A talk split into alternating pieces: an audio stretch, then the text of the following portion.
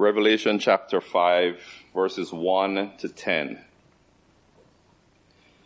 Then I saw in the right hand of him who was seated on the throne a scroll written within and on the back, sealed with seven seals.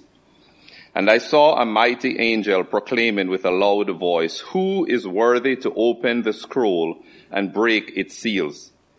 And no one in heaven or on earth or under the earth was able to open the scroll or to look into it. And I began to weep loudly because no one was found worthy to open the scroll or to look into it. And one of the elders said to me, weep no more. Behold, the lion of the tribe of Judah, the root of David has conquered so that he can open the scroll and its seven seals. And between the throne and the four living creatures and among the elders, I saw a lamb standing as though it had been slain with seven horns and with seven eyes, which are the seven spirits of God sent out into all the earth. And he went and took the scroll from the right hand of him who was seated on the throne.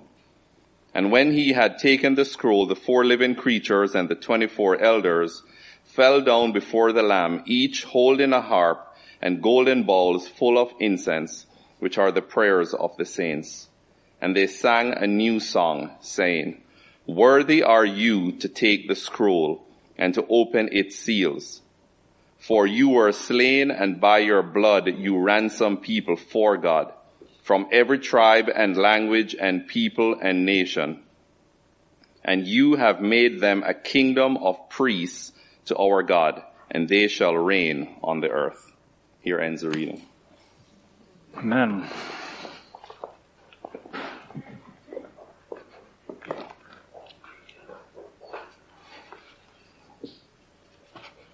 Scroll with seven seals. Remember that. We're looking at the book of Revelation right now. And this what's going to happen this morning drives the action for the rest of this book. John has walked through a door and he's seen a picture of heaven. Last week, as we worshiped together, we saw um, what heaven was like from John's perspective with this incredible uh, but strange look of worship that uh, this God and, and, and pictured as a jewel and a light and elders around thrones and a sea of glass and rainbows and it's just this visual imagery that's amazing. And then this is the action of what happens. If you'll look with me, it says, on the right hand of him who was seated on the throne, a scroll written and on the back, written within and on the back, and sealed with seven seals. Who is worthy to open the scroll and break its seals? And no one in heaven or on earth or under the earth was able to open the scroll or to look into it. So, as we look this morning, I'll have some questions for you. What's the scroll? And what's on the scroll? So that's the first question. What's the scroll or what's on the scroll? Second, why can't it be opened? Third question is this. Who emerges with the ability to open it? And why does that matter to us? So those are the questions that I just want to address fairly briefly this morning. Scroll, the fact that it, there's writing on the front and the back would matter. Vellum, the, the, what scrolls were written on in that day, you would only write on one side because the way it was uh, built, the way you only had writing, you could only really write well on one side of it the other side would not really receive whatever you were trying to write on. So there was only a couple of documents at that time of history where there was writing on two sides. And they tended to be legal documents. They tended to be contracts or wills.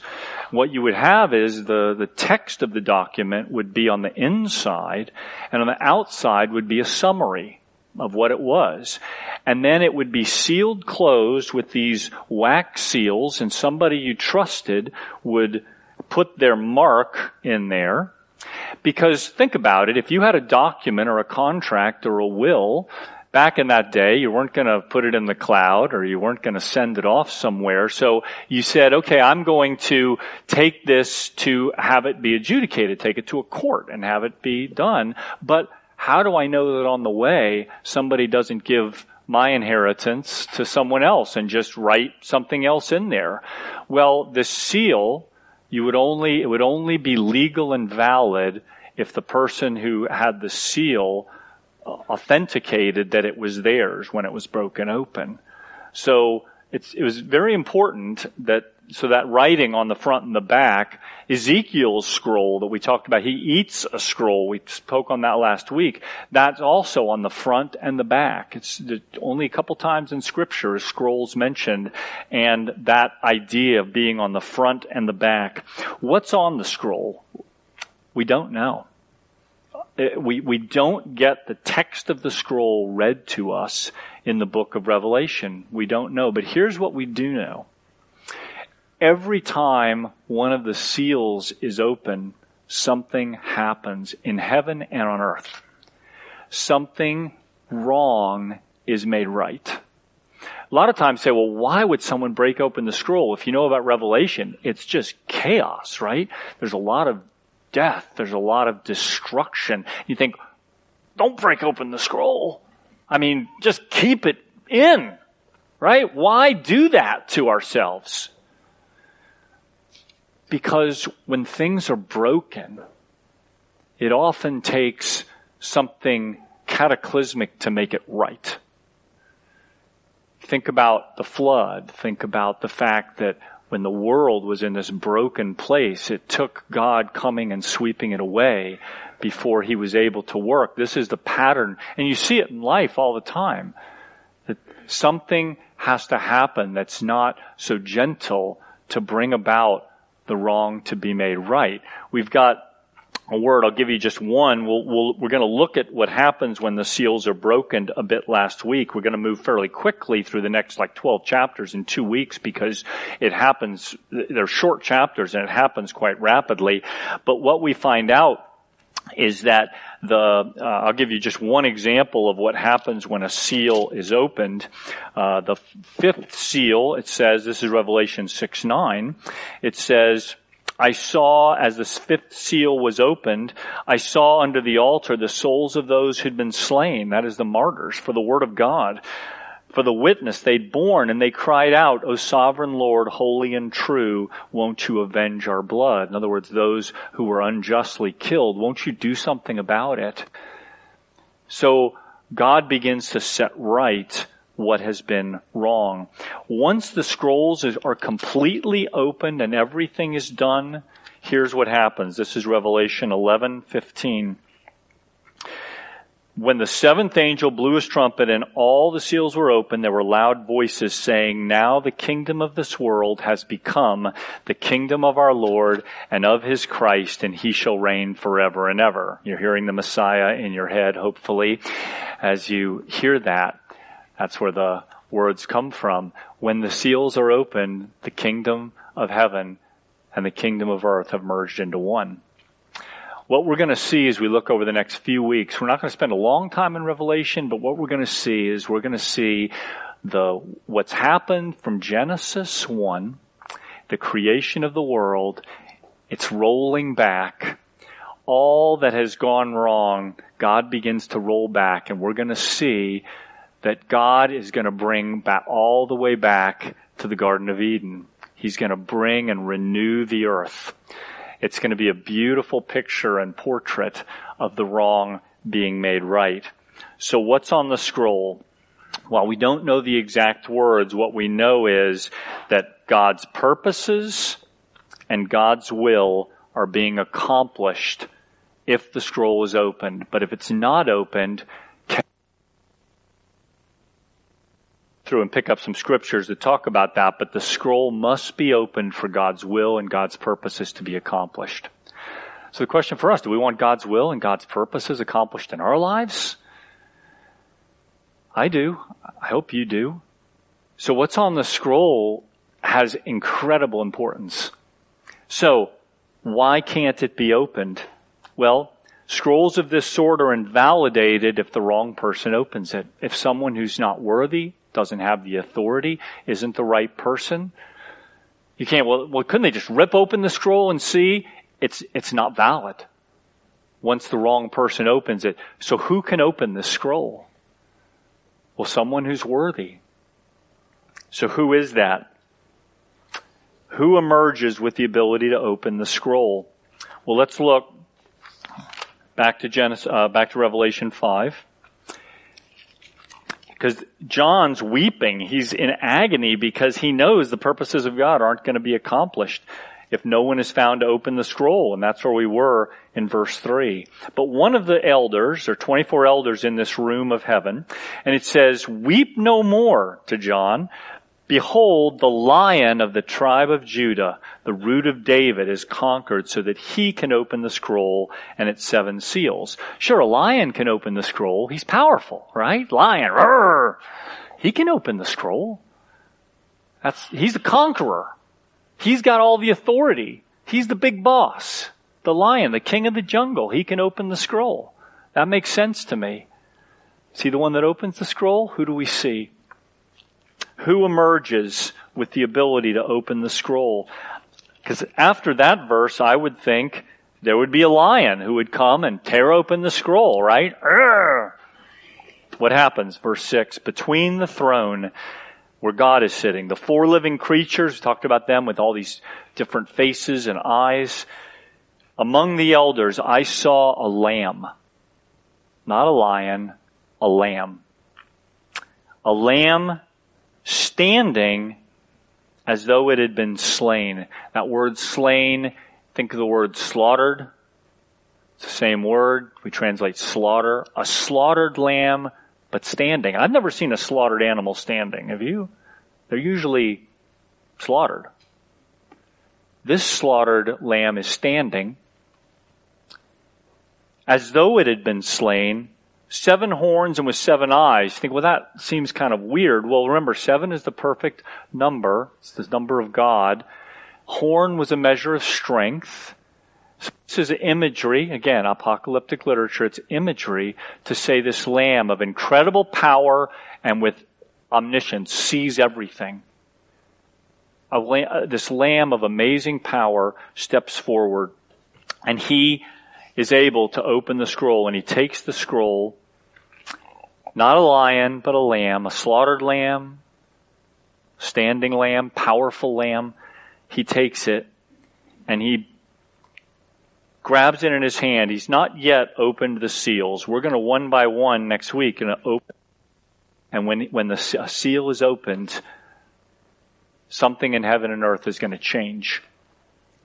Why does this matter? Okay. Here's the takeaway. Why does this matter to us? Why does this imagery matter to us? We got to go all the way back. We're in Revelation. Let's go all the way back to Genesis. What would a Jew have thought if they said the we're, ta- we're talking in the presence of God. This picture of, of Revelation is we're sitting in the very presence of God. A man, John, is in the presence of God. Where does that happen for the Jew? It happens in the temple. It happens in the Holy of Holies. That's the area that God had set up for God and man to meet together. What is the purpose of the temple? What is the purpose of that? There's two. First, for communion between God Almighty and people. It's a place for them to meet together. The second is a way to atone for sin. That's where the sacrifice happened. Something is broken. Something is wrong. That's what the temple tells us. That's what the presence of God says. I haven't left you. I have come to you. I have, I want communion with you. I want to know you. I want to be known by you. And I want to deal with what's wrong. That's what the temple tells us. Adam and Eve, when they lived all the way back in Genesis 3, what did they have? Open communion with God. Sin had not yet broken that. When they decide to be their own gods and they decide, God, you don't know best. I know best for me. I'll tell you what's right and wrong. I'll decide whether to eat the apple. I'll decide if, if I'm going to obey you or not. They became their own gods and the presence of God is now broken and they must leave. The very last verse of Genesis 3, there's a, uh, an angel with a flaming sword that's stationed a cherubim like the ones we see in Revelation. We sang of it this morning. Holy, holy, holy, cherubim and seraphim, these huge angels. This flaming sword does not allow anyone back into the garden, into the presence of Eden, because the sword's going to have to fall on someone because the law has been broken. God's holiness has been defiled because people decided they're going to be their own gods. And so, here they go and you know what we have in the very beginning of chapter 4, after this happens at the last verse of chapter 3, about three verses into chapter 4 of Genesis, we meet a lamb. And it's the children of Adam and Eve, and Abel raises lambs and offers one to God, and God accepts that sacrifice.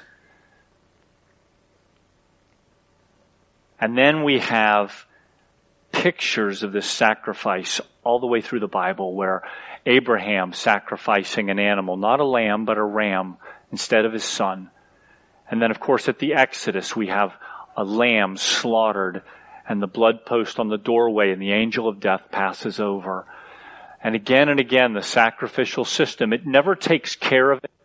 It takes care of it for a year until the next time because in Yom Kippur when the we know the, story if you've been around church things or seen a, a, a Jewish New Year or a Jewish year, you know that the sacrifice is made each year to try to bring us right with God because something is broken. In our generation, it's easy for people to say, well, I'm, I'm fine. I don't need help. I, I can do it on my own. Well, then the Lord doesn't have much to say to people without need. But if you know something's broken in this world and in your life, then a lamb must be slaughtered. A lamb must be sacrificed, theoretically, you know, metaphorically.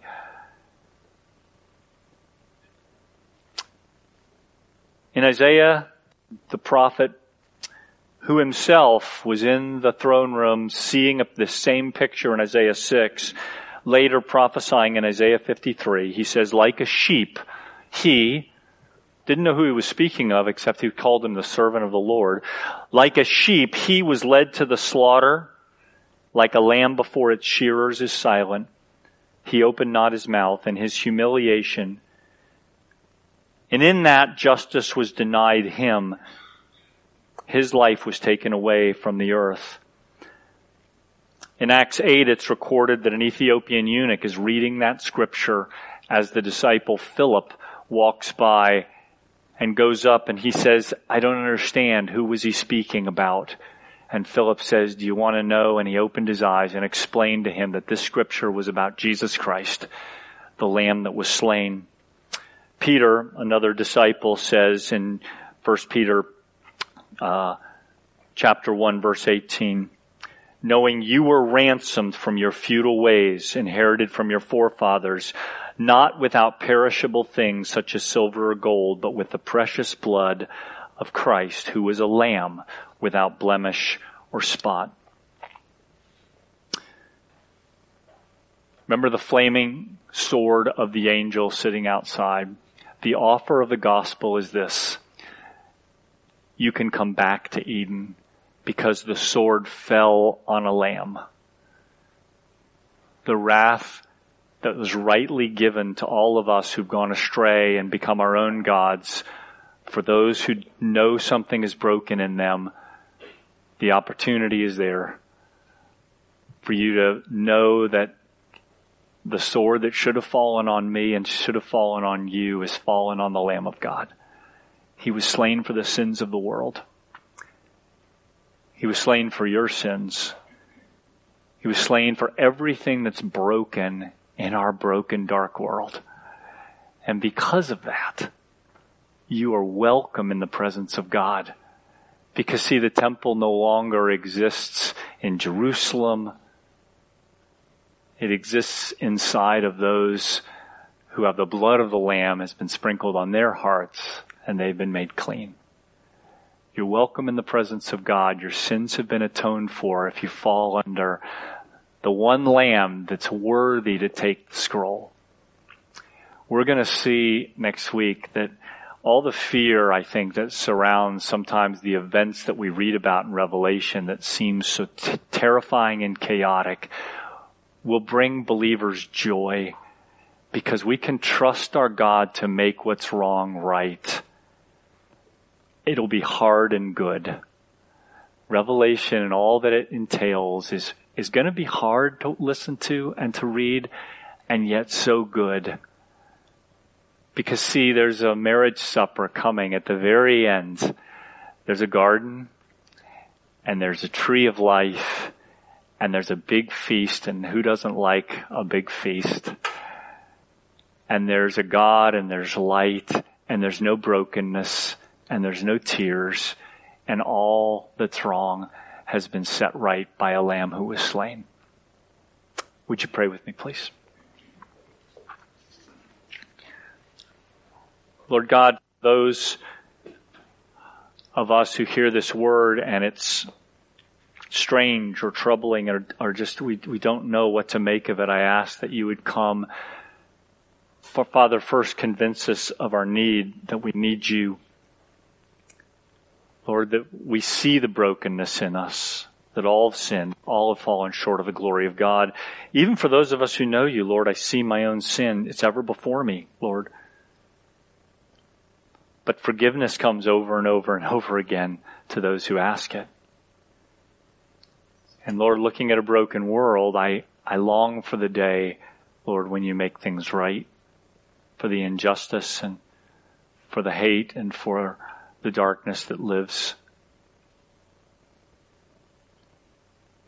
Lord, I ask that the message that the children sang about this morning, the message that's in just just littered throughout the gospel that Jesus Christ came to save, that he came for the sick, came for the broken, and that he made himself a lamb. The lion made himself a slaughtered lamb, willingly sacrificing his own life for we who deserve to die.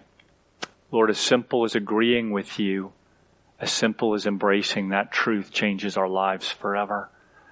Lord, and our response can be to worship you forever because you are worthy to open the scroll to execute the purposes and plans of God.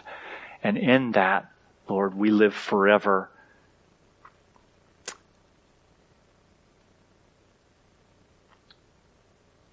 Lord, give us a moment. We just want to give you a moment to speak to us, to work in our hearts. I'm going to give you just a minute to pray on your own, to talk to the Lamb of God slain for the sins of the world.